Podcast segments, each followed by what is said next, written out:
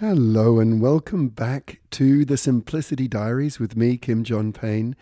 I'm always so glad that you can make time to, to just listen into this quick little podcast. And just before we begin, I wanted to give you a, a heads up in case you're at all interested in our uh, Simplicity Parenting Care Professionals Seminar.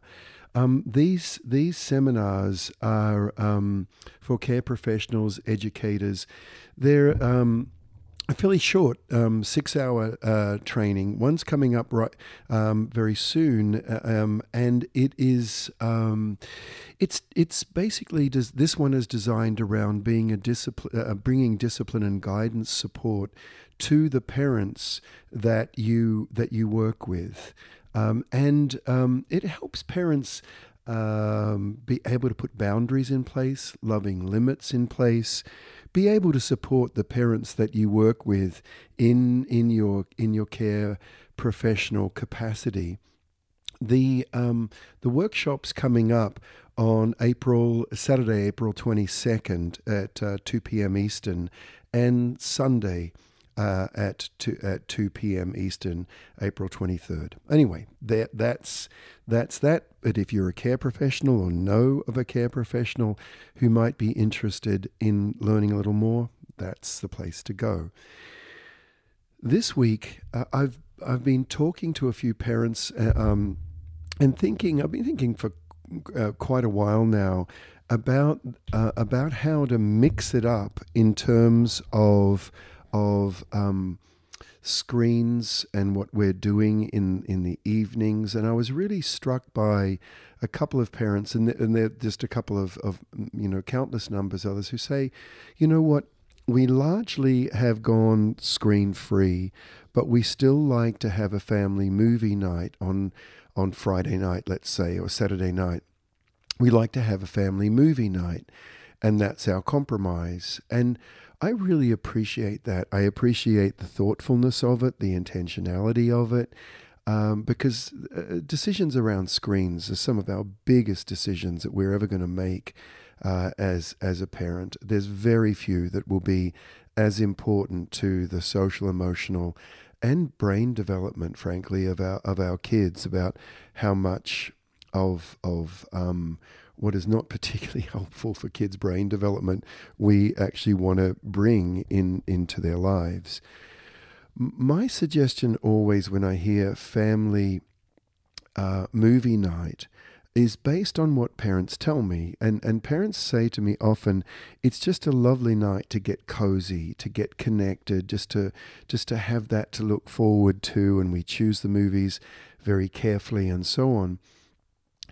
And picking up on that coziness and that connectedness, for me, uh, that seems to be what parents most value about the um, about family movie night, if indeed they have that. Now, a bunch of parents just go screen free for little kids, and that's just that. But if you do have a family movie night, what about shifting the thinking just a little bit to have family night? And just take away the word movie.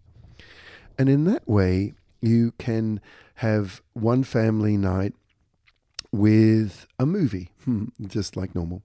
And then the next Friday, let's say it's a Friday, you have puzzles. And family night's a puzzle night. And the next one, you have games. And it's family game night.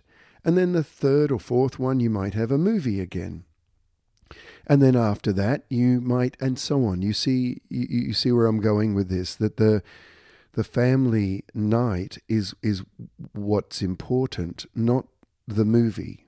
It's the connectedness through family being together. And another thing that a parent told me they do successfully is that family night always comes with with a special comfort food. And you know, there, there could be any number of different comfort foods that you have. Some are healthier than others, but um, you could. Uh, and what what this parent was saying is that it's it's the food, the making of the food, the kids helping with it. It's the setting of it out. It's the um, the the food becomes as much a part of the connectedness as the movie, as the puzzle night, as the game night, and so on.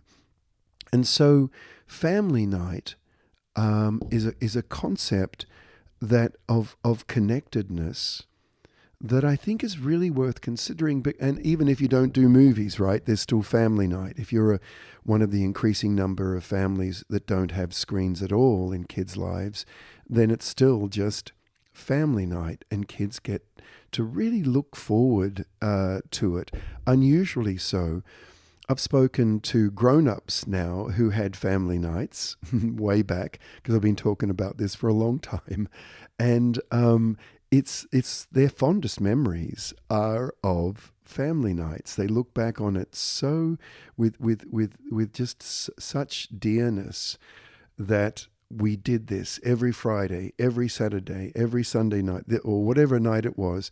This is what we did together. And it was kind of a, a thing that it, something really big had to happen in order for us to not to not have that. Incidentally, this is a little sidebar, but um, a little while ago, a, a, a parent uh, was speaking to me about something that others have spoken about over the years too, uh, of old fashioned day, where they had old fashioned day, for, particularly for younger children, where old fashioned day meant we don't really go anywhere because in the olden days they didn't have cars, you know, and we don't really do fancy things. We just do simple things like in the olden days.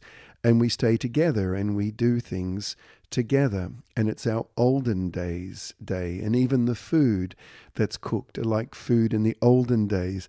Some children even want to dress up like the olden days. Um, I don't mean to suggest that, that that being involved in simplicity parenting is about going back into the past. It's absolutely not. It's about raising children for the future to be independent and creative, self motivated, uh, problem solving. All those things come when children have a simple and balanced childhood. But that that um, you know to have an olden days day is really rather, really rather sort of sweet idea.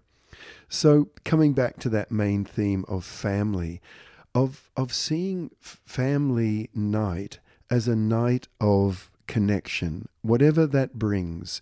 It might be cookout. You know, you might have cookout night in the in the warmer months, or even in the cold months. You know, you huddle round and and have cookout night. It's there can be myriad different ideas in how to do that.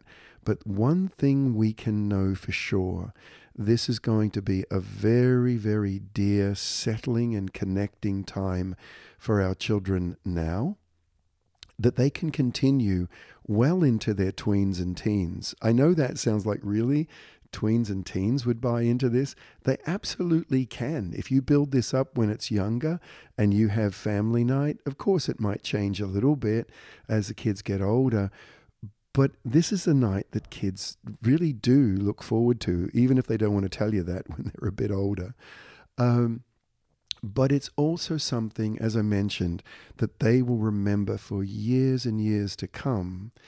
And just one last quick piece is that uh, I mentioned before young people I'd spoken to I spoke to someone, oh, it was probably about a year back now, who'd just uh, had their, uh, was just beginning to have their own family, and they fully intended to have family night. It was like one of their North Star values that that's what they were going to do because that's what they were given when they were children. And I thought, well, there's generational issues of all sorts generational abuse and generational alcoholism, generational this and that.